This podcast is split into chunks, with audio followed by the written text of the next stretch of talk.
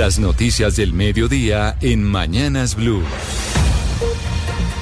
Y hasta ahora nos conectamos con el servicio informativo de Mañanas Blue y de Blue Radio para actualizarlo a usted de las noticias más importantes en Colombia y en el mundo. Y la semana pasada se llevó a cabo el debate de moción de censura contra la exministra del Deporte Astrid Rodríguez. Pues ahora se está listando una nueva citación, esta vez para el ministro de la Defensa Iván Velázquez, Andrés Carmona. ¿Cuándo va a ser este debate y por qué razones están citando al ministro? Camila, muy buenas tardes. Se tendría previsto que este debate de moción de censura se dé en dos semanas. Eso es lo que afirma en su cuenta de X el senador por la Alianza Verde, J. Hernández, según de, eh, en una conversación que tuvo con el presidente del Congreso, Iván Name. porque es importante este debate de moción de censura? A diferencia de lo ocurrido la semana pasada con Astrid Viviana Rodríguez, pues estaríamos hablando como se, eh, está constitucionalmente aplicado, un debate para un ministro en funciones, en este caso al ministro Iván Velázquez. Ese debate, además,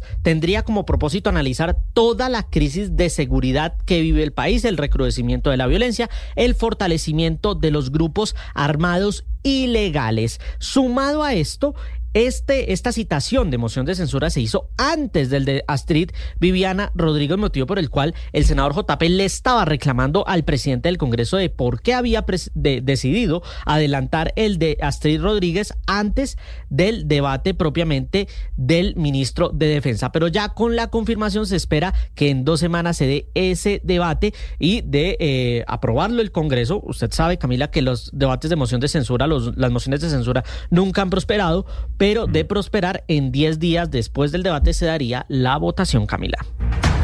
A propósito de seguridad, gremios empresariales en el Cauca le están pidiendo al gobierno nacional que respalde a la fuerza pública en su misión constitucional de proteger a los ciudadanos. Rechazaron la sonada y la expulsión de tropas del ejército, esto en el municipio de Caloto, allí en el departamento del Cauca. Lina Vera en Cali.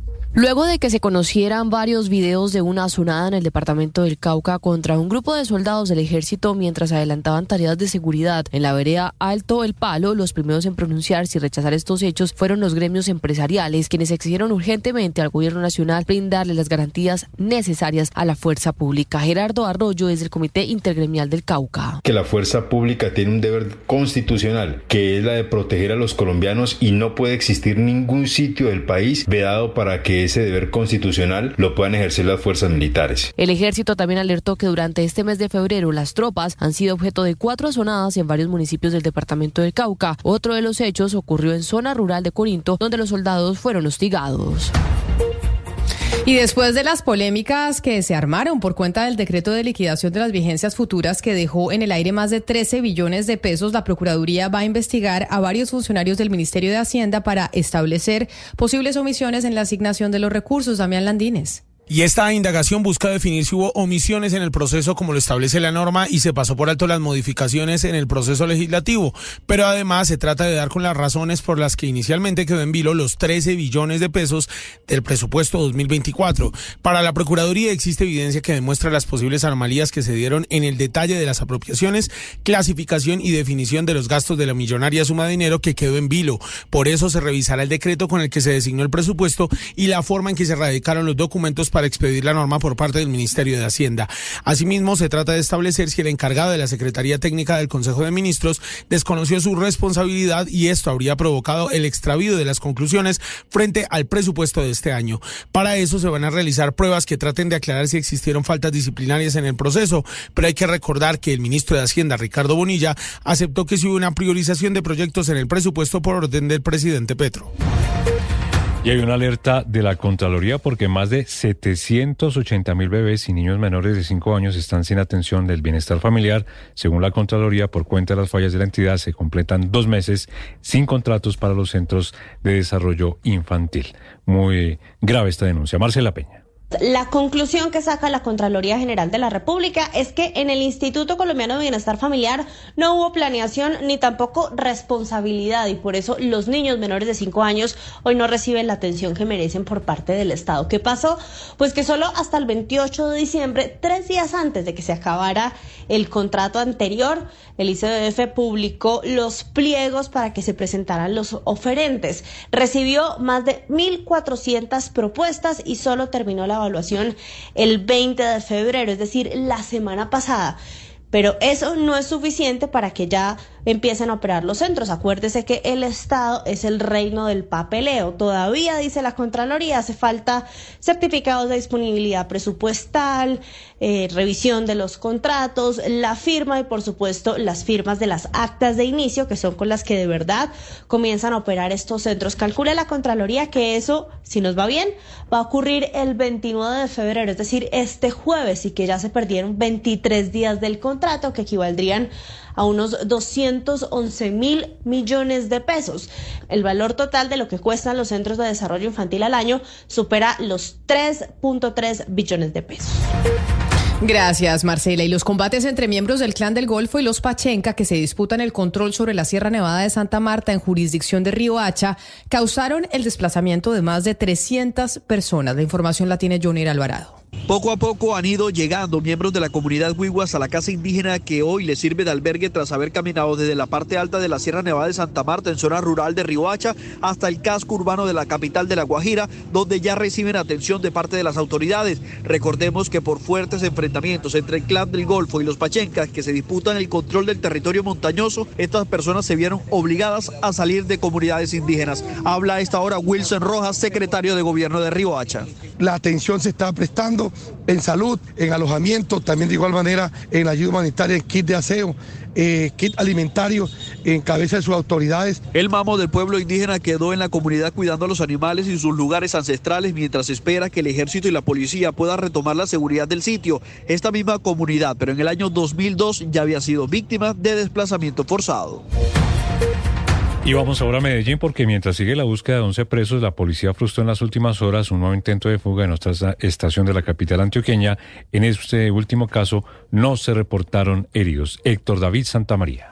Las autoridades registraron una nueva zona y un intento de fuga de presos de la estación de policía de Belén San Bernardo, en donde se encuentran 148 personas privadas de la libertad. Según el reporte preliminar, en el intento de fuga hicieron un hueco de 50 centímetros de diámetro y buscaban salir a la calle. Sin embargo, la policía reaccionó y se logró evitar la fuga de presos. Las autoridades indicaron que este sitio no es seguro para tener a estas personas hasta que se repare y se refuercen las celdas. Además, insisten que deben tapar el hueco por donde se intentaron fugar estas personas, por lo que hubo traslados a distintas estaciones. Igualmente hay que recordar que sigue la búsqueda de 11 detenidos que se volaron desde el pasado viernes de la estación de la minorista y que dejó al intendente de la policía Denis Morales muerto y un uniformado más herido en la reacción.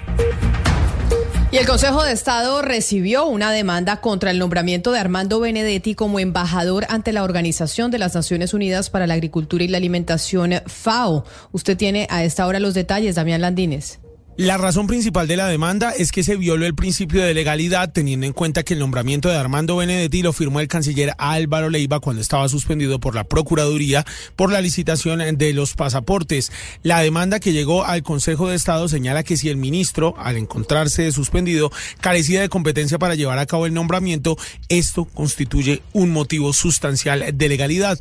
Además señala que la suspensión del ministro del ramo al momento de realizar el nombramiento implica una usurpación de funciones públicas. El recurso también argumenta una falsa motivación en el nombramiento porque es ampliamente conocido que el nombramiento de Benedetti se realizó por motivos eh, personales y no fundamentados en el mérito, cita el documento. Con la demanda se solicitó suspender provisionalmente el nombramiento de Benedetti, teniendo en cuenta que al expedir un acto sin competencia se está desconociendo el mandato popular, el principio democrático y las normas del país. Y aunque inicialmente se había anunciado para el 20 de febrero la demolición del edificio Cuarela en la ciudad de Cartagena, la alcaldía confirmó en las últimas horas que iniciará este miércoles 28 de febrero en medio de las alertas sobre la falta de una interventoría para este proceso. Dalida Orozco. Este miércoles 28 de febrero llega la hora cero para la demolición del polémico edificio Acuarela ubicado a unos pocos metros del castillo de San Felipe. A través de sus redes sociales, el alcalde de Cartagena, Dumec Turbay, confirmó que la empresa de desarrollo urbano Edurbe será la encargada de ejecutar este contrato de demolición cercano a los 12 mil millones de pesos. El mandatario ratificó que será una demolición piso a piso, más bien con un cuidado quirúrgico para no afectar el área de influencia del monumento patrimonial. Por su parte, el Observatorio de Contratación Pública de Cartagena Funsicar advirtió que la demolición se hará sin interventoría. Carolina Calderón, directora de Funsicar. Nuestra principal preocupación es que la alcaldía de Cartagena prescinde de las modalidades de contratación competitivas como la licitación para contratar directamente por contrato convenio interadministrativo de Durbe que en su calidad de empresa industrial y comercial del Estado a su vez subcontrata todos los procesos que se le asignan utilizando un manual que no es garantista. El alcalde Turbay confirmó que no habrá interventoría externa, pero sí una supervisión especializada a través de la Secretaría de Infraestructura. Y de Cartagena, gracias, Dadilia. De Cartagena, a las 12 del día, 12 minutos, nos vamos para Santa Marta por una polémica que hay por una propuesta de concejales de convertir el morro en un atractivo turístico que sea abierto al público. William Agudelo, ¿cuáles son las opiniones encontradas?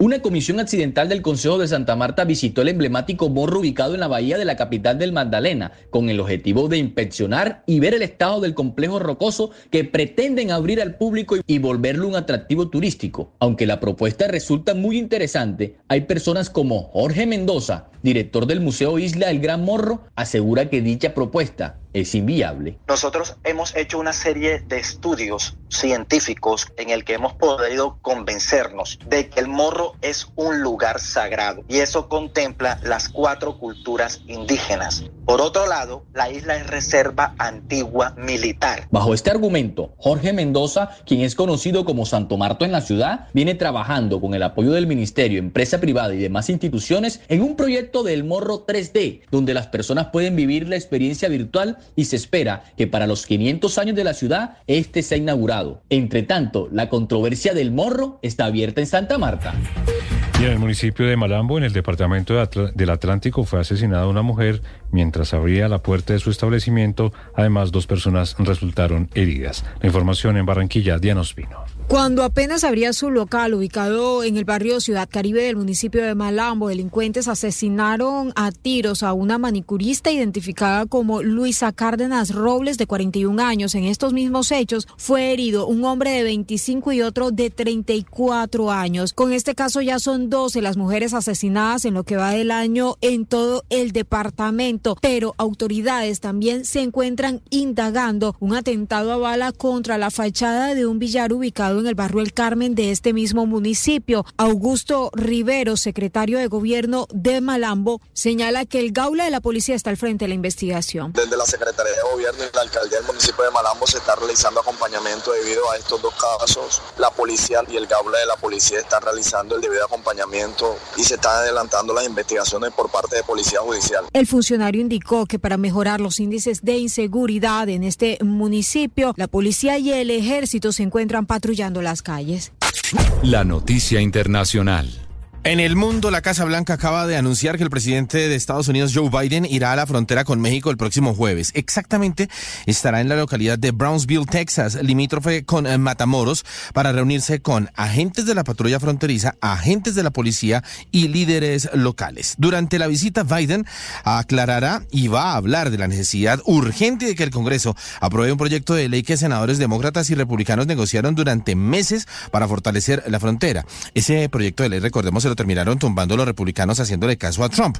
Y esto, como ya estamos en full campaña por la presidencia, pues su rival por la Casa Blanca, Donald Trump, también va a estar muy cerca en la localidad de Eagle Pass, también en Texas, convertida en el epicentro de la llegada récord de migrantes a la frontera en los últimos meses. La noticia deportiva. La noticia deportiva llega desde Inglaterra. La Premier League decidió modificar la sanción que le había impuesto al Everton por irregularidades financieras cometidas en la temporada 2021-2022. La Premier League anunció que modificaba la sanción reduciendo de 10, de 10 puntos a solo 6. Gracias a esto, el ex equipo de James Rodríguez y Jerry Mina saltó de la posición número 17 en la tabla a la 15. Ahora está a 5 puntos del descenso y no solo a uno como venía gracias a la sanción inicial y a los malos resultados. Desde el club inglés se publicó un comunicado asegurando que están satisfechos con la nueva sanción, ya que la consideran justa y proporcional a la infracción que cometieron. Las principales tendencias en redes sociales. Es tendencia hasta ahora en redes sociales el numeral Carlos Vaca y el numeral Junior. Esto después del polémico gol al minuto 93 con el que el equipo de Barranquilla empató 3 a 3 frente al Deportivo Pereira. Los usuarios exigen en redes que se hagan públicos prontamente los audios del VAR, pues reclaman que la anotación tuvo que ser anulada por fuera de lugar del delantero de Puerto Colombia, quien a pesar de no tocar la pelota a juicio de los internautas, sí interviene en la jugada. Hasta el momento la DIMAYOR no se ha pronunciado al respecto. Recuerde que estas y más tendencias las encuentra en blurradio.com.